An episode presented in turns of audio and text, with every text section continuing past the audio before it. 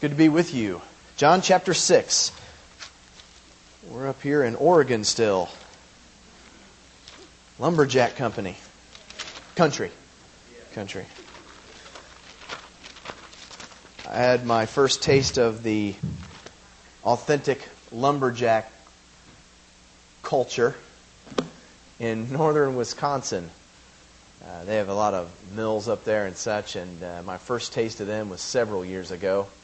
And uh, saw this just giant of a man, big, muscular, hairy, and uh, he was just huge, big fingers, big guy. And uh, I was at upper at the UP doing a camp, and uh, I mean, he probably would have died of a heart attack if he'd have chased me more than 50 feet. Uh, but he was stronger than an ox, and he's in the back of this big bed of this truck. He comes over and he grabs these uh, 55 gallon drum barrels full of water, and he's squatting down and grabbing them and picking them up and setting them on this truck. And I was like, that's just ridiculous. that's ridiculous. And he was just, he wasn't really in shape, but he was just this gnarly, tough, strong, big guy. So I've been walking in fear and trembling have I been here and be careful who I ride the tailgate of people and those kind of things. I'm in lumberjack company. I can pick up my motorhome and throw it around. So I'm an Indiana boy, but it's good to be with you nonetheless. Indiana, that's where real basketball's from, in case you know, uh, in case you wonder. it's good to be with you. Uh, I want you to look with me this week, and I want to just kind of familiarize you, if I can, a little bit with uh, John chapter 6, which is uh, a really crucial chapter in the Gospel according to John. We've been studying John's Gospel since uh, we're in college, and uh, really got into this book uh, primarily because of a Greek class that I took. Um, I was really nervous about taking Greek. Wasn't really too hot in English, but uh, so I was sitting in this Greek class, which was required for graduation. And uh, in the class, the beginning, they, they said we're going to start in John's Gospel because it has some of the simplest Greek to work with in the New Testament. And I said, well, that's my book. That's what I'll study. And so I began to work my way through the book, and we've been studying it since that time. And we're in John chapter 6. And I want to just familiarize you, just briefly, if I can, with the chapter. It's a very crucial chapter in John's Gospel. Um, the actual narrative, which is the story that John is telling, begins at chapter 1, verse 19. The first 18 verses of the Gospel are given uh, as a prologue, which is a word before. It's kind of an introduction to the book. So the actual story begins at verse 19. And the first major transition in the Gospel happens at chapter 6 which uh, it's really odd, the, the format or the outlining of the book. It, it seems a little over two years, if not two and a half years of Jesus' ministry, takes place within the first six chapters of this gospel. So it's an enormous amount of time. You've got a couple significant feasts that take place, and we suggest that they're both Passovers, which again would suggest that you've had over two years uh, that's taking place. And um, there's been a building progress that's been taking uh, place in this two and a half years. Jesus has been preaching, he's been doing miracles, he's been in and out of Galilee, he's been in and out of uh, Judea, and so he's been traveling around, he's gathered his disciples during this time. And up through chapter 6, you have a large following of people. Uh, Jesus has a large following of people, people that's followed him around, they've heard his preaching, and they're believing in his message. And so, what John has been doing over the first six chapters is he's been introducing this, he's been crystallizing, and that's kind of an odd word, but he's been really bringing to the forefront what exactly is Jesus talking about. This is really significant. When it comes down to it, what does it mean to be a Christian? I mean, really, what are we talking about? And he's, he deals with that really aggressively in this, in, this, in this chapter. And I've really been taken with this chapter because this chapter is filled with a couple different groups of people. Uh, but one group that I've been really interested in is this 5,000 crowd. And why I've been interested in the 5,000 crowd is because the 5,000 crowd is the group that's following Jesus, and although they think they're disciples, they're not disciples. Uh, they think they're followers, they're not followers. If I'd use maybe more familiar language for us, they're those who, though they think they're Christians, are not Christians. Uh, and it's interesting to me. They're doing a lot of the things that, you know, disciples, that Christians do, but see, you can do a lot of things that Christians do and not be a Christian. Uh, now, that's, that's kind of maybe a difficult concept, concept to grasp. And uh, we see this from week to week in churches. Now, obviously, we're not talking about your church, but all the other churches in the world.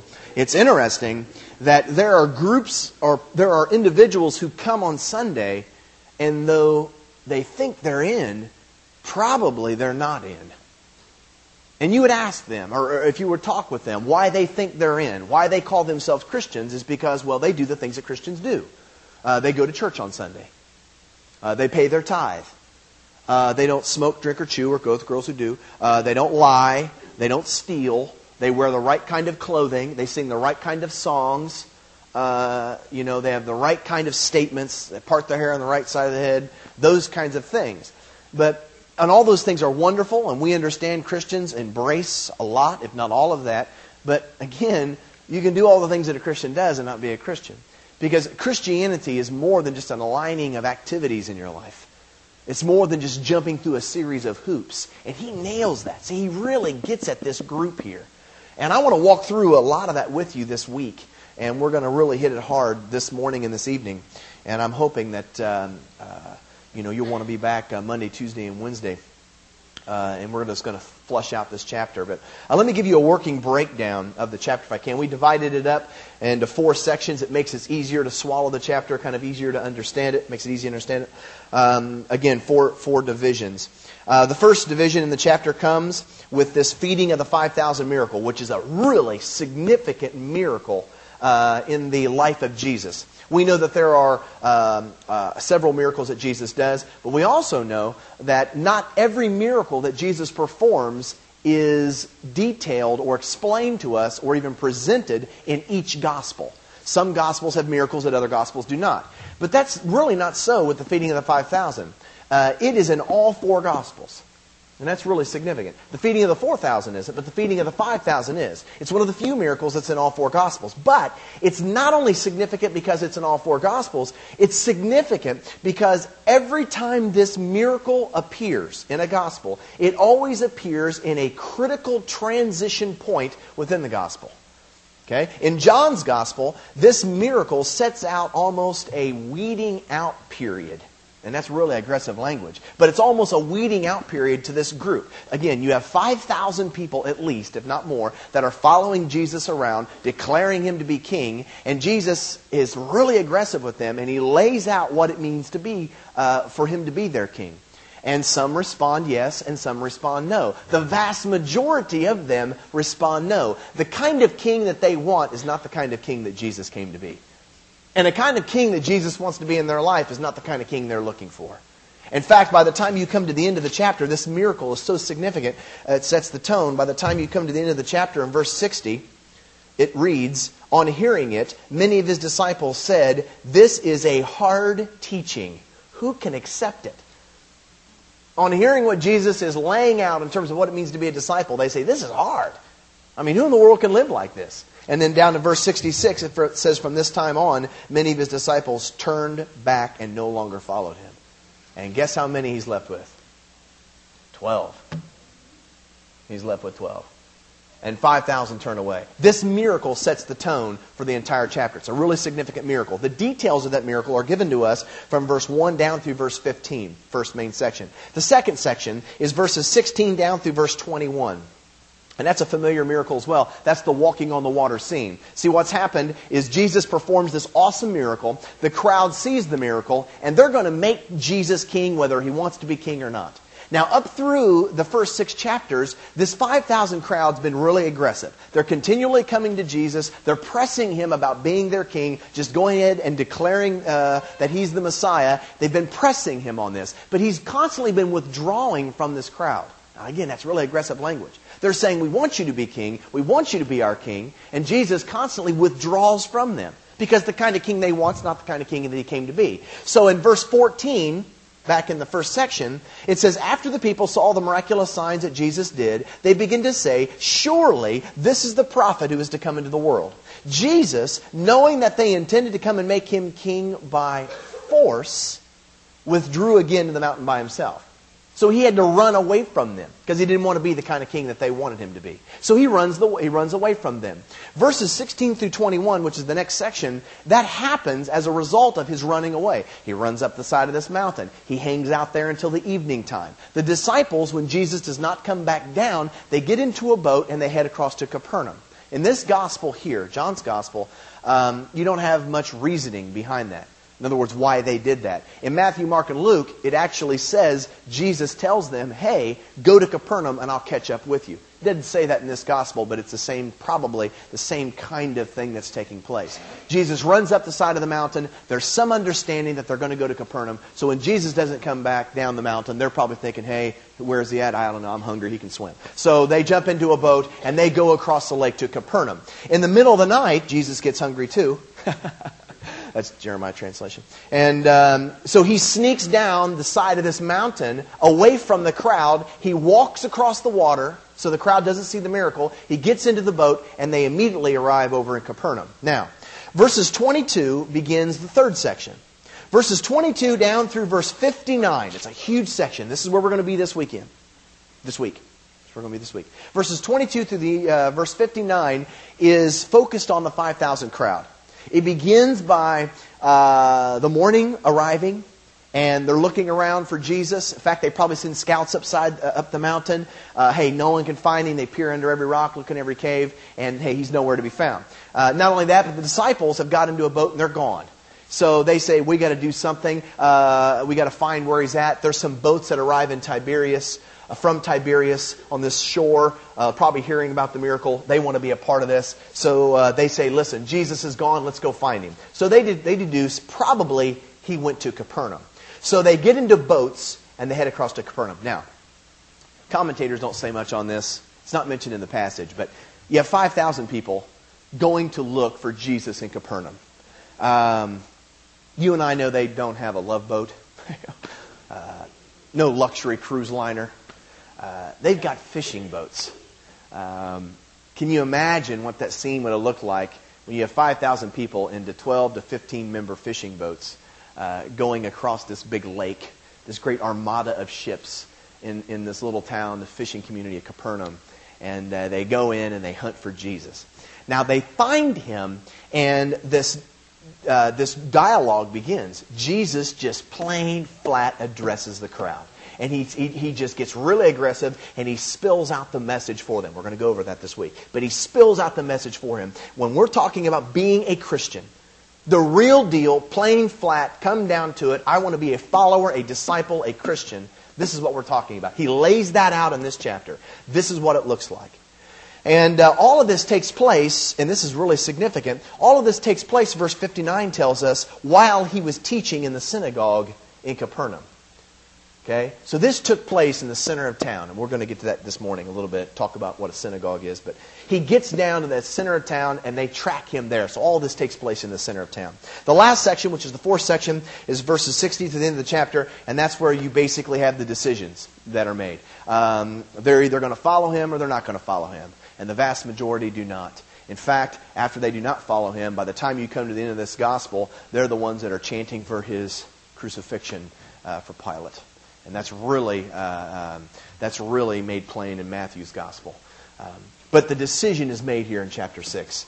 Now, I've really been interested in this, this 5,000 crowd because of how they respond. But another group has also surfaced in the chapter that I want to look at, and they're the Jews. And uh, they come about around verse 41. And I'm going to read just verses 41 uh, and down through verse uh, 50, which will be our passage this morning. And this will familiarize a little bit with the Jews, and then we're going to walk through some of this. Beginning at verse 41. In light of what Jesus has been talking about, in light of the message, everything he's been saying to the 5,000 crowd, another group surfaces. They're not a part of the 5,000 crowd. These are the Jews. And the Jews are those who are the leadership of Israel. He's not talking about the nationality people. Uh, the Jews is a phrase, that term is, a, uh, is used by John to describe those who are hostile against Jesus' ministry. They not only do not believe, but they're hostile against what he's saying. They don't buy in, they don't believe, They're not following Jesus, and they make it known. Hey, we're not into it. We're not only not following you, but we're opposed to what you're saying. They, they surface here in the chapter. Verse 41, it says this At this, which means in response to what Jesus just said, the Jews begin to grumble about him because he said, and specifically it's quoted, I am the bread that comes down from heaven. They said, Is this not Jesus, the son of Joseph, whose father and mother we know? How can he now say, I came down from heaven? And Jesus says, Stop grumbling among yourselves. No one can come to me unless the Father who sent me draws him. I will raise him up at the last day. It is written in the prophets, they will all be taught by God. Everyone who listens to the Father and learns from him comes to me. No one has seen the Father except the one who's from God. Only he has seen the Father. I tell you the truth, he who believes has everlasting life. I am the bread of life. Your fathers ate the manna in the desert, yet they died. But here is the bread that comes down from heaven, which a man may eat and may not die. I am the living bread. Verse 51. I am the living bread that came down from heaven. If anyone eats of this bread, he will live forever. And this bread is my flesh, which I will give for the life of the world. Now, again, the conversation is going to go on, and they're going to grumble some more. Uh, they're going to get upset about what he said some more. But I really want to look at this first, this first opening um, uh, address to these uh, to the Jews. And the 5,000 crowd are there. Those who are have followed him over. They claim to be disciples, but they're not. They think they're following, but they're not. And the Jews here surface. And the Jews are the ones who are hostile against Jesus' ministry. Now, ah, good to see you this morning. Good to see you this morning we need to hurry because Pastor said I need to have you out here by 2.30. So we really need to step on this. But uh, I want to take just a second if I can, and I want to introduce this group. I've really been intrigued, obviously, by the 5,000 crowd and uh, looking at the definition of Christianity that's given to him. But in the last few uh, weeks, I've really been interested with the Jews, and I've really given a lot of time to study them and, and what makes them tick. And um, I struggle with them. See, the Jews are not, if I could describe them to you, see, the Jews are not the group that are estranged from um, religious stuff. In our culture, the Jews would be those who, though they're opposed to Jesus, they're not the ones that go to the bar on Friday night. Uh, they're the ones that are at revival Sunday morning, Sunday night, Monday, Tuesday, Wednesday. See, they're the religious ones. They're the ones who are always there. They're the ones who, uh, hey, not only abide by all the rules, but they're the ones who set all the rules. They're the trendsetters in the church. And if you've been around church any amount of time, you realize that they're the movers and shakers in every single church. Uh, in every single board meeting I've ever attended, praise God, it's not been a lot, but every board meeting I've ever attended, the pastor always proposed something. Everyone always waits to see who's going to vote first, and when he does, oh, or when she does, hey, they kind of follow suit. That's this group right here. Now, that's probably not in your church, but in all the other churches in the world. Uh, that's basically, you have that going on. And see, that's who this group is. Now, I'm not saying that to particular person, that particular leader is bad. Obviously, I'm not saying that. But I'm saying if, they're, if you're going to talk about the Jews, if you want to understand who they are, this, this group is in that group. See, they're the ones who have been around from the beginning. They're familiar. They have the tradition. They have the education. They have all of that. I have struggled with that group. How, here's my, I want to propose a question to you. How is it possible? I, I became a Christian in 1995, and I've struggled with this. Because when I got to college, I was running into people who uh, had grown up in church. There, a lot of my friends, a lot of the group were, a lot of the people that I saw, uh, their parents were ministers. Uh, they had uh, not only attended church and been to all the team functions, they knew what district quizzing was, they knew what team camps were, uh, they were on the NYI council. Uh, I mean, they knew when to stand up, they knew when to sit down, they knew uh, they knew all that kind of stuff. So, and I got to college. I come from a, you know, you're basically neighborhood pagan family. And so, uh, when I got saved and went to college and had my call to preach, I mean, it was, I was, I was confronted with this group who had been raised all their life, and yet I had met people in that group that though they had went to church all their life, didn't want to be judgmental, but it would appear they didn't love Jesus. In fact, you, if you've been around the church any amount of time, I know you've seen those who grow up in the church. They know when to stand up. They know when to sit down. They know all the rules. They've been on the NYI Council. They graduate from high school, and they never come back. How is that possible? That's this group. See, that's, that, that's the group that I'm talking about. The group that's in the, in the chapter that's opposed to Jesus, that's just dead set against him, they're the groups that, hey, they have been around. They're the leaders of Israel. They're the teachers. They're the Pharisees. They're, the, they're not just the ones who went to college, they're the ones teaching at the college. See, I've struggled with that. When I was in college, uh, I, be, I uh, took an RA position because they were going to pay me. And so uh, I was the one who was in charge of a number, and you know, and handed out toilet paper and fines and that kind of stuff. Though I never did find anybody. And uh, I, I had to watch one room, and it was the party room. And uh, every, you know, it was the room that was closest by the door, and you had to kind of go to college to pick this up. But the partiers wanted that room, and I always thought, oh, I know who'll take that room, the football players. No, it was normally occupied by guess who? Religion majors. And I thought that was a joke. I thought, come on. That's so naive. Religion majors? And I won't mention the name, but one that he got caught, uh, he got caught using drugs that year. And he was a youth pastor down the road in the town of the college, working with the teens. And uh, in fact, as I've been gone, and if any of you have went to Christian college, um, I'm sure you've met, uh, or if you, uh, you know, especially if you were rowdy in college, um, you know, they, I've had friends of mine who went to college and gotten their life right and living for Jesus, involved in the church, and they would say, yeah, back when you were in college, this person, this person, this person, I'd see them at the parties. See, I'd see them when they would leave Olivet and they'd go into Chicago, or they would go down to Illinois State University and hit the party scene. And, and the way they talked about it was, this is my final time, the time when, just my final time to really cut loose. I'll buckle down in seminary. I, I struggle with that. See, how do you process that? See, how, how is it possible to come to that kind of conclusion? How, how, can, you, how can you grow up in church and hear the message and, and be involved and, and sing the songs and all of that stuff and then get out and not, and not really not see what this thing is about? I mean, yeah, you went to church, you did all the things that a Christian does, you paid your tithe, you gave the evangelist fifty dollars, and we encourage that. And uh, you know, you carried your Bible, you had your name on it, you paid attention in church, you sang in the choir, you on the you did all that stuff, and yet you somehow miss what the whole thing is about. At, see, at one point in my life, especially as a young Christian, I would think that's not possible, and I meet that all the time. I see that all the time. In fact, it's not hard to see that. It's all over the television. You have uh, ministers, and, and, you know you have people that uh, that are key figures in the church that are preaching, and they're doing all these kinds of things. And then it's exposed that they've got this secret life going on, and it's obvious. It's it's obvious that they don't know Him, that they've been involved in, in involved in a religious system and not involved in the real deal lifestyle of a Christian. Am I am I breaking through? Does that make sense? I've struggled with that personally. Just hey, between you and I. I've struggled with that personally. See, how, how is it possible?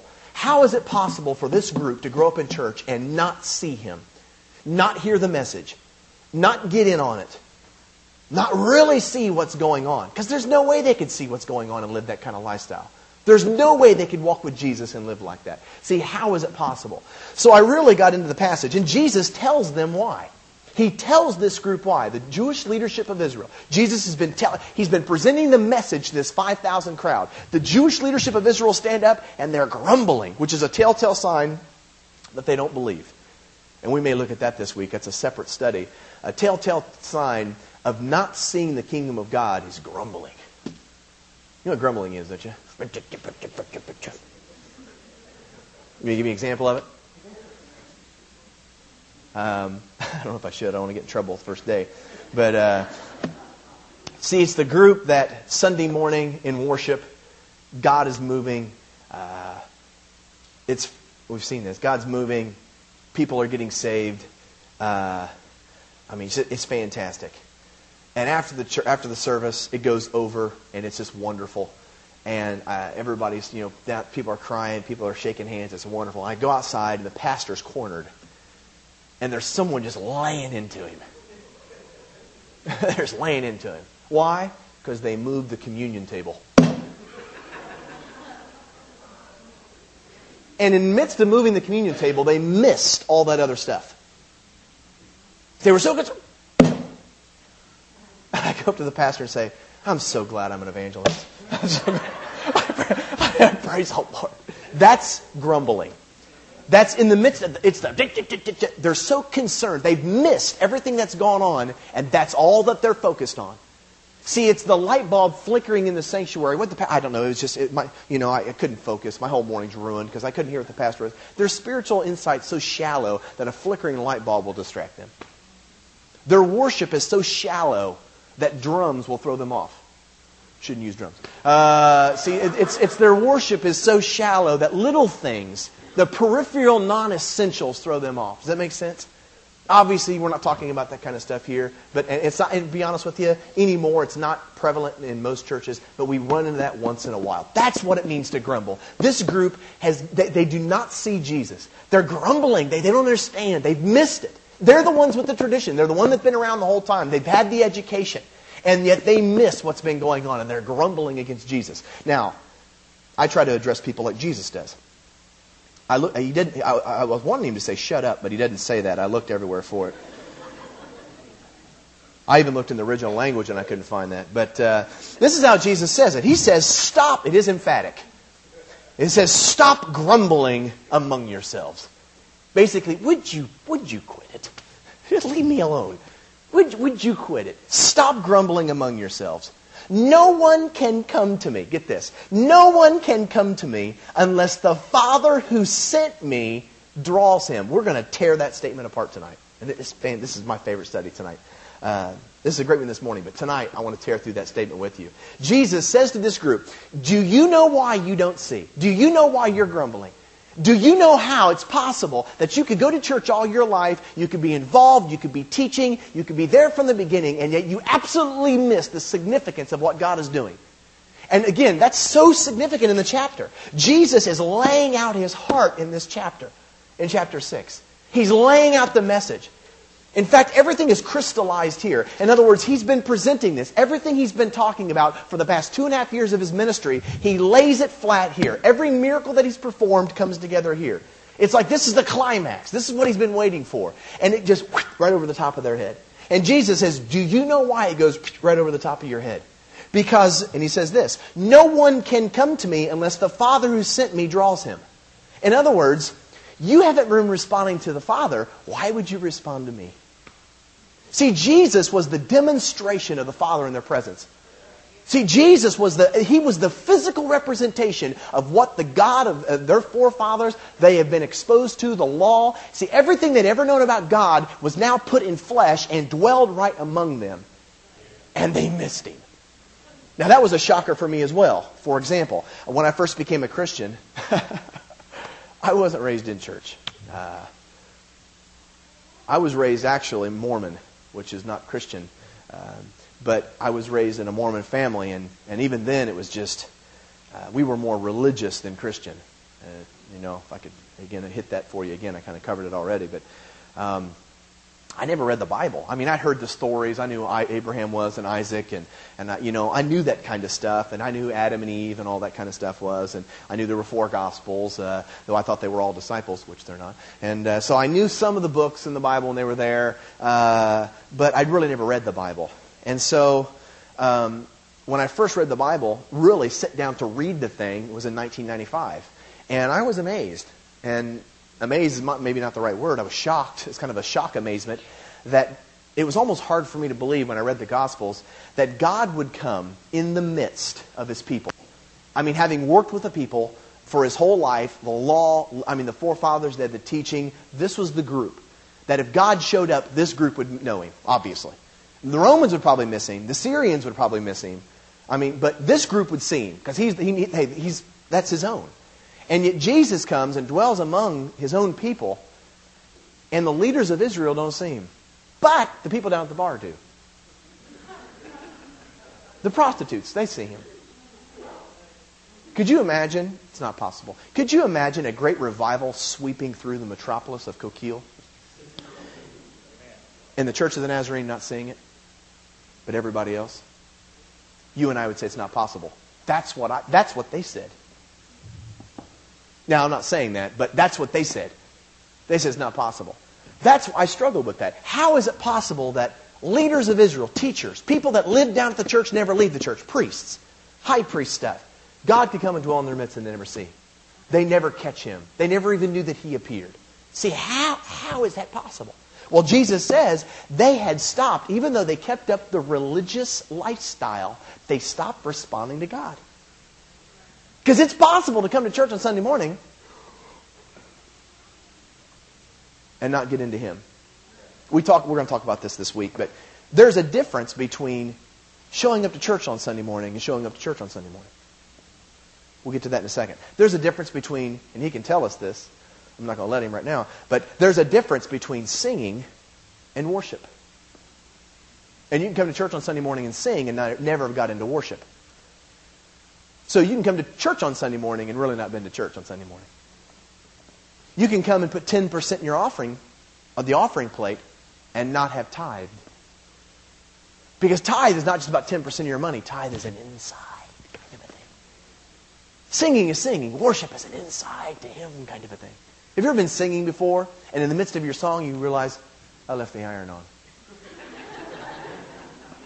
I left the iron on. I told my husband to shut it off. He never does anything. And you go off on this trail, and all of a sudden you're on the third stanza or whatever, and you realize, oh, we're singing.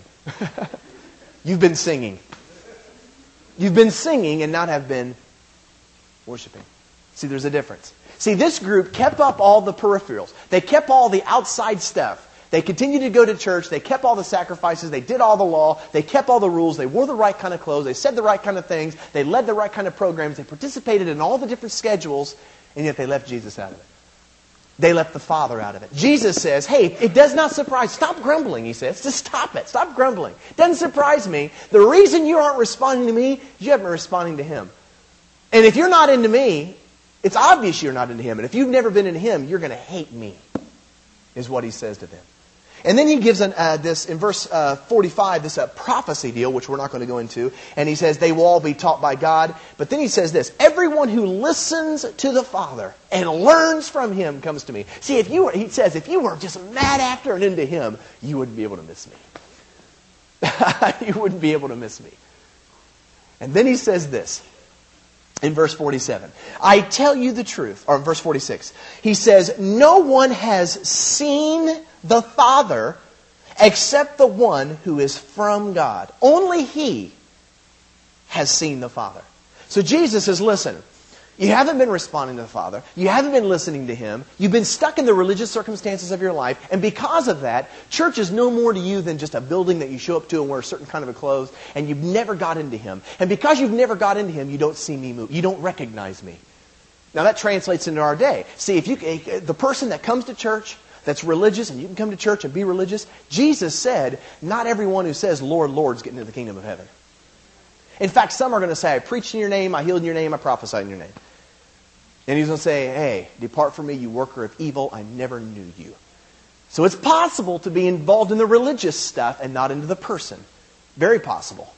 And it's sad that many are going to say that, which means many who come not into him. And so he says, Listen, even though you've been involved in the church stuff, you're not into me. And you need to understand that no one has seen the Father except the ones from God. Jesus says, I'm the only one that's seen him. Now, the word seen, there are two different Greek words for see that John uses. Actually, there's three, but there's two primarily one, primary ones that he uses. Okay? One is the Greek word, we translate it see, but it's the Greek word for physical sight. I can look and physically see Scott. Okay? I can look out and physically see you. That's one Greek word we translate see. There's another Greek word that John uses that you translate see, but it's not the word for physical sight, it's the Greek word for perception. Perception. Let me give you an example of it. Turn with me really quickly over to John chapter 16. John uses it in this chapter. In fact, he uses both words in this chapter.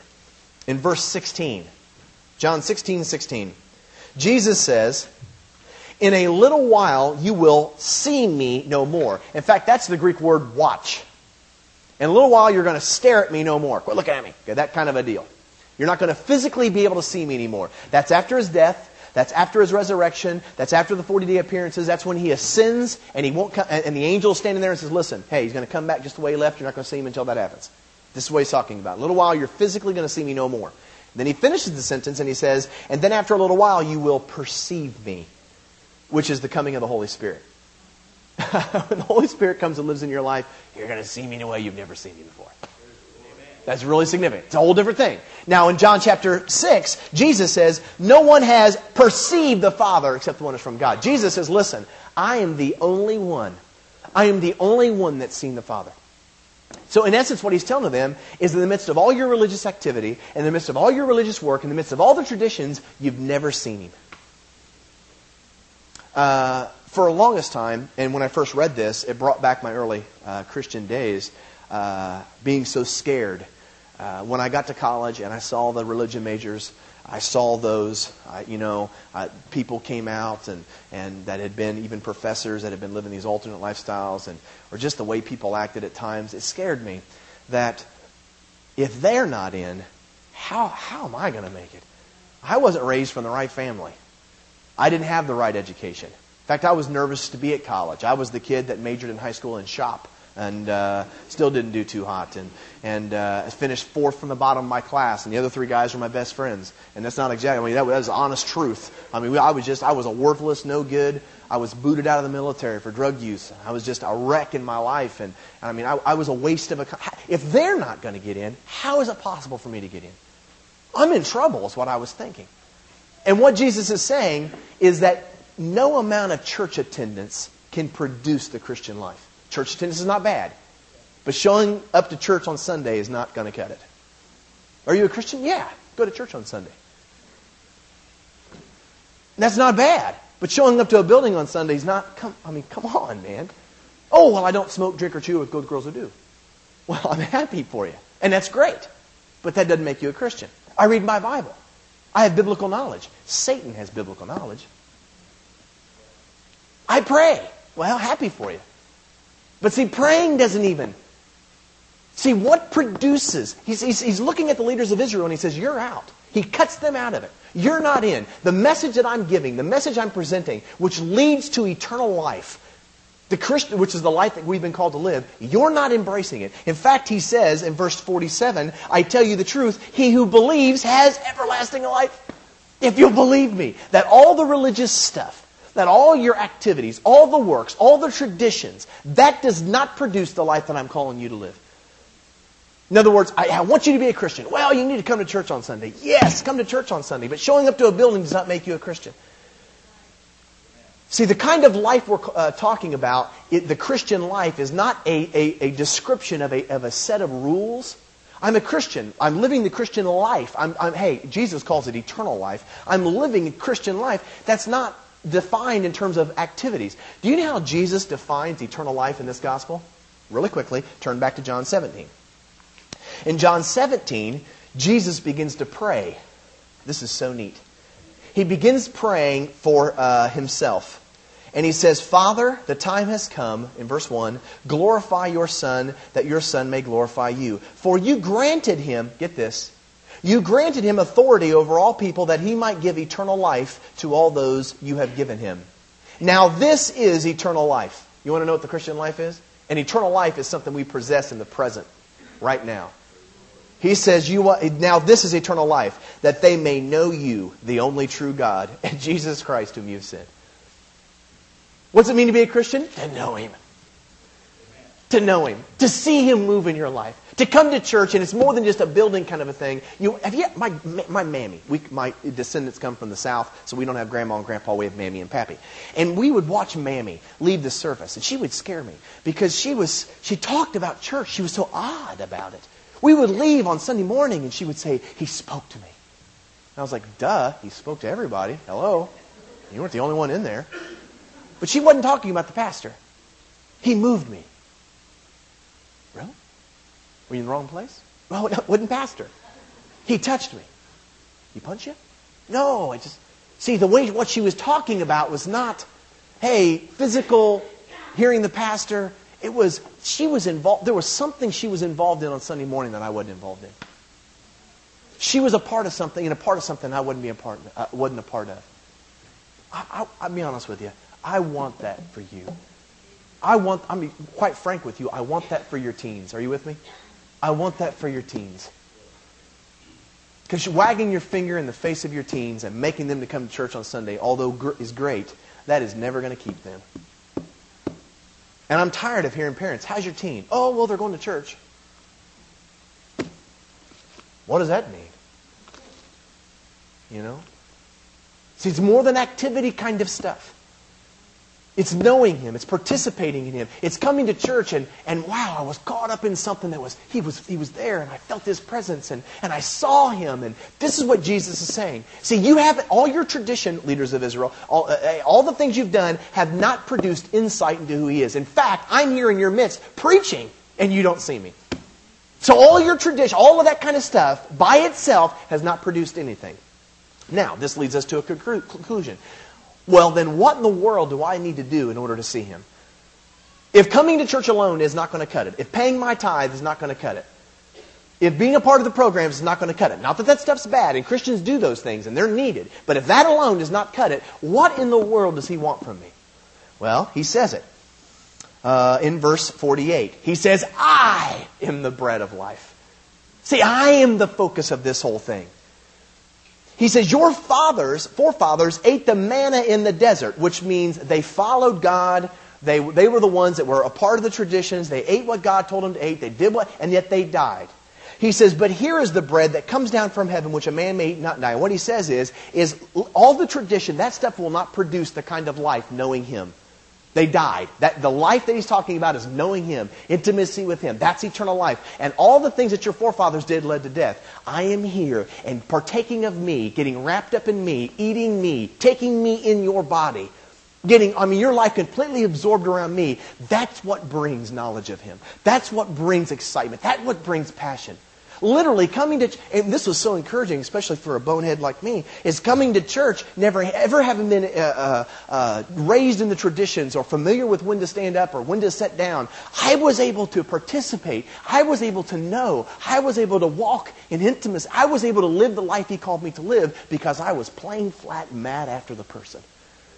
I was wrapped up in Him. Now, you might say, give me a quick example of this. Oh, I'm glad you asked, really quickly. Turn back with me to John chapter 3. This is an older study, but it's the same thing that Jesus has been talking about for six chapters, because he's, he's been talking about this. In chapter 6, this is so neat. In chapter 6, you have two groups of people that are present. You have Jews and disciples. In other words, you have people who are not in and people who are in. And it's backwards.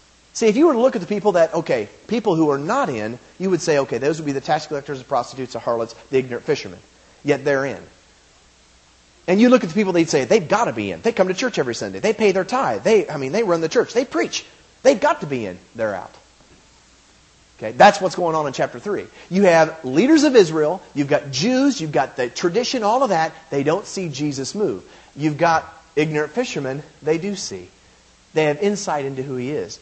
In chapter 3, Jesus is in a conversation with, you know what, I should go back to chapter 2. Go back to chapter 2. It's just one page. Just, it's just one page. In chapter 2, Jesus comes down to the temple because it's tied to chapter 3. In chapter 2, Jesus comes down to the temple, and verses 12 through the end of the chapter is the temple story. And verses 12 down through verse 16 tells us what Jesus does. And you know what he does. It's the cleansing of the temple. He comes in, he's turning over tables. He's scattering coins of money changers. He grabs these cords, he makes them into a really handy whip, and he starts going through the place. He's cracking over here, he's slashing over there. He gently ushers out animals because he loves animals. But he's going through that place, just causing a, a, a ruckus in the whole place, just having at it. And it's interesting, the insights to that. Some look at Jesus and, and they don't see the significance. They don't see what God is doing. Other people do. Other people look at it and say, oh, I see exactly what God is doing. Now, the first group that's presented are the disciples. Verse 17. Now remember, the disciples are the ignorant fishermen. See, they're the Peter, they're the math, they're, they're I mean, Matthew, tax collector kind of people. I mean, come on. That, how could they see? And it's interesting that when Jesus comes down to the temple, you can look in the passage. Jesus doesn't look over there and say, Now pay attention, I'm getting ready to do something significant. He doesn't do that. See, on the way down to Jerusalem, he doesn't, he's not hinting. There's no kind of, I wonder what's going to happen at the temple today. See, there's not, he's not prepping them. He comes down to the temple and he's overwhelmed with passion and just bam! And so the disciples get the bucket of cold water in the face just like the Jews do. And yet they both respond differently. Verse, nine, uh, verse uh, 17 says, His disciples remembered that it is written, Zeal for your house will consume me. In other words, the disciples attach prophecy to what he's done. They see the significance. Hey, this is what God's zeal is born in his life, and, and all of this flows out of the heart of God and the way God views what's going on down in the temple. They, they see that. But here's what the Jews see. Verse 18, the next verse. Then the Jews demanded of him, What miraculous sign can you show us to prove your authority to do all these things? In other words, who do you think you are? And Jesus says, Destroy this temple, and I'll raise it up again in three days. And the Jews are like, You're weird. It's taken 46 years to build this temple, and you're going to tear it down three days. What temple was Jesus talking about? His body. Look how the disciples respond. The end of that verse, verse 22. After he was raised from the dead, his disciples recalled what he said. Then they believed the scripture that the words that Jesus had spoken. The disciples see it.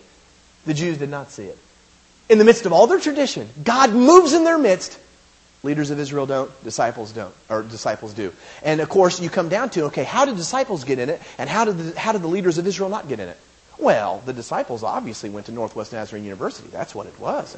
Yeah, probably went to NTS, and yeah, uh, certainly paid the disciple good. Uh, you know, paid the evangelist good when he was there, and and uh, you know they, uh, you know, hey, they did offerings and they they participated. And no, that's not why. Why did the disciples get in on it? They were wrapped up in Jesus. They were wrapped up in Jesus. Leaders of Israel, they had their tradition, they had the right education, they had the right schools, and they missed it. Because they weren't wrapped up in Him. They were not wrapped up in Him. See, they didn't come to church on Sunday morning going, Oh, I want you to speak to me this morning. They went to church on Sunday morning because, well, that's what we do on Sunday morning. Now, you come into chapter 3 really quickly. In chapter 3, Nicodemus is there. And Nicodemus comes to talk to Jesus. And again, Nicodemus is, and I, I, won't go through all the grammar, but it's amazing how John presents him. John just doesn't say that he's a Pharisee. He said he's a man of the Pharisees. And that's, a, and I don't want to go through all the grammar, but that's grammatically a way for John to say, if you know anything about Pharisees, which this, the, the recipients of this gospel would have, if you know anything about Pharisees, hey, Nicodemus is one of those. Okay? I mean, he is a, he is a Pharisee. I mean, he is a top notch. He has the education. And not only that, but Nicodemus has a good heart. He becomes a, he becomes a disciple at the end of this gospel. So he has come out in the middle of the night to seek Jesus to talk to him about these kind of things. And he's curious. Listen to his language in verse 2. He says, Rabbi, I know. He says we. In other words, he has constituents. But he's expressing his own heart. I know you are a teacher who's come from God. No one could perform the miraculous signs you're doing if God were not with him. I mean, there's something about you. And look what Jesus says. I tell you the truth, no one can see. Guess what that word is? Perceive. No one can perceive what went on down in the temple unless you're born again. See, your traditions cannot produce that. Your education cannot produce that. See, there's no amount of education, there's no amount of talent, there's no amount of tradition, there's no amount of church attendance that can replace Jesus in your life. And he tells this to Nicodemus, and Nicodemus is shocked. In fact, you come down to verse 9, Nicodemus says, How can this be? And Jesus says, You're Israel's teacher. You don't understand this? And then he says this I tell you the truth. We speak of what we know, and we testify to what we have seen. Who's the we? Some people say, Well, it's God. No, it's the disciples who came down to Jerusalem with him. Jesus looks at, the, at Nicodemus and he says, We. Hey, the disciples seen it. Hey, the disciples get in on it. Hey, they've experienced. See, the disciples are living in ways that they couldn't live. They're seeing things that they couldn't see. They're a part of things they shouldn't be a part of. Why? Oh, they're really smart. No. They went to the right schools. They're Nazarene, praise the Lord. What? No. How did the disciples see that? They were after him. They were in love with him. They were wrapped up into him. Jesus says, no one can come to the no one can come to me unless they're wrapped up into him. Wouldn't it, here's here's what I'm here's what I'm just so I felt so sorry for the Jews. Wouldn't it be terrible to come to church your entire life and miss Jesus? And I have people say it's not possible. Folks, it's possible. It's possible to come and be wrapped up in religion and not be in Jesus. I want to ask you this morning. Um, and I know you just met me, and I, normally the first service, everybody sits back and goes, Do I hate him or do I like him? Seriously. Tonight I'll tell because only like, probably five or six of you will show back up. But Sunday morning is normally the kind of proceeding time, so I hate to, hate to spur this on you, but uh, this, this matters to me. This really matters to me. Uh, this is not a job. Uh, this is not something that I do for kicks. It's not just traveling and, hey, uh, this is the life. This is, this is what I want to give my life to. This is the message. It's more than just showing up to a building. It's more than wearing the right clothes. It's more than saying the right things. It's more than just staying out of pornography. It's more than just not lying or stealing. See, this is about Him. It's about knowing Him. It's about coming in a service, no matter where you're at in the country, and He falls, and people literally falls in the midst of this and is involved, and people see Him and experience Him. And, and the number one qualification for that in your life is being into Him. You don't have to be smart. Okay? You don't have to have all the tradition. You have to be raised in church. You have to have one, there's one characteristic. It's being flat wrapped up in Jesus. I want to ask you that morning, this morning. Do you have that? I mean, are you wrapped up into Him? Not just a Sunday thing, but a Monday, Tuesday, Wednesday, Thursday, Friday, Saturday. I came to a conclusion. I've been saying this a lot lately, but I came to a conclusion when I was saved. God opened my eyes that I had nothing in common with Him. I had nothing in common with Him. The only thing I had in common with Jesus is that I wanted to go to heaven. I didn't like what he liked. I didn't feel the way that he felt. I didn't look at women the way he looked at women. I didn't look at men the way he looked at men. My entertainment choices weren't his entertainment choices. My sense of humor wasn't his sense of humor. The way that I, I felt about the guy on the highway who drove by me, trying to run me off the road, telling me I'm number one. See, the way I looked at that guy, he didn't look at that guy. Hey, the, the jokes I laughed at, he didn't laugh at. We had nothing in common, but I wanted to go to heaven. That's pathetic. I was not a Christian. And therefore, Jesus invited me into Him. Getting wrapped up into what He's wrapped up in, feeling the way that He feels, seeing the way that He sees, being concerned about the things that He's concerned about, pouring my life out for my wife the way He would pour His life out for His wife. We're the church, His wife. See, being involved with my kids the way he wants to be involved with my kids. Seeing the way he sees, laughing at the jokes that he sharing the same sense of humor. Jesus talked about it in terms of tearing out your eyes and seeing with his eyes, feeling with his heart. Do you have that this morning?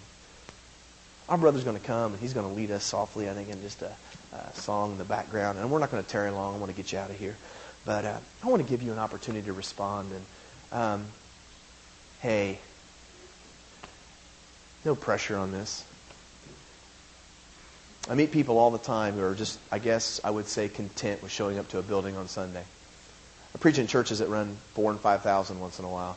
And it always makes me chuckle because the pastor comes up to me and says, Now listen, good service this morning. I don't want you to be discouraged. And I'm like, excuse me?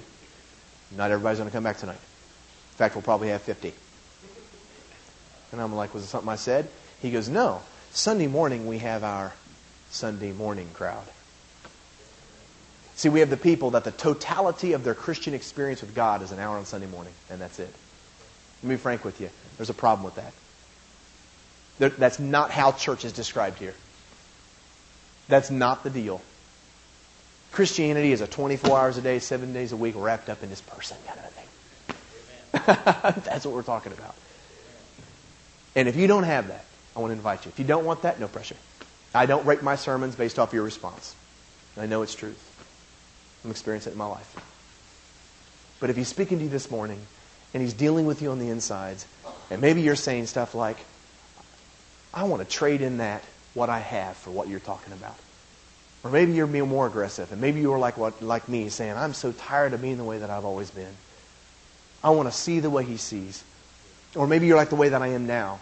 At the end of this message, I'm in love with Jesus and I'm a Christian. But I find myself responding because I, I say to myself, I think to myself, I don't have that in my life like I want. I want to give you an opportunity to respond this morning. Jesus, we love you. We thank you for the truth of your word. We want to be wrapped up into you, Jesus. We want to be tight with you. I want to see the kingdom of God unfolding in my presence. I want to be able to go down to my job and walk out of there at the end of the day just singing praises to you because I see you at work in the life of my coworkers. And from your own mouth, the only way to see that is to be wrapped up in you. No amount of church attendance can replace you in my life. No amount of money that I give can replace you in my life. No amount of activity, no amount of service, no, many, no amount of teaching Sunday school classes or, or working in the nursery or mowing the church lawn or, or building properties overseas, building, build, see, no amount of that can replace a daily walking with you in my life. In fact, you can't be a Christian, Jesus, without walking with you on a daily basis. I want that in my life. And I, I need to restructure. I need to, re- I need to rephrase that. I want you in my life like that. Heads are bowed and eyes are closed. And I, I want to give you an opportunity to respond. And I, I, don't know. You have altars here, so I take it you guys use them, and I take it people come and respond and pray. But I want to give you an opportunity this morning, and I'll, I'll, I'll come with you. You don't have to go by yourself. But if he's speaking to you this morning, and you don't have that in your life, would you respond? Would you get up out of your seat? Would you come down? Would you be desperate enough to voice that in front of everybody and just come down and kneel at the altar and say, I, I don't have that the way I want it? In fact, I've probably been caught up into church, Jeremiah. I'm not mean. I'm not. I'm not. I'm not. I don't hate God, but I probably drifted drifted into religious stuff versus a daily walking with this person. We're just going to spend some time in prayer, and I want to give you the opportunity as as uh, as the music plays, and we're not going to tarry long, but I'm going to give you an opportunity to respond. And then I'm going to close the service. Altars are open. Does anybody want to come? Heads are bowed and eyes are closed. No one's looking around.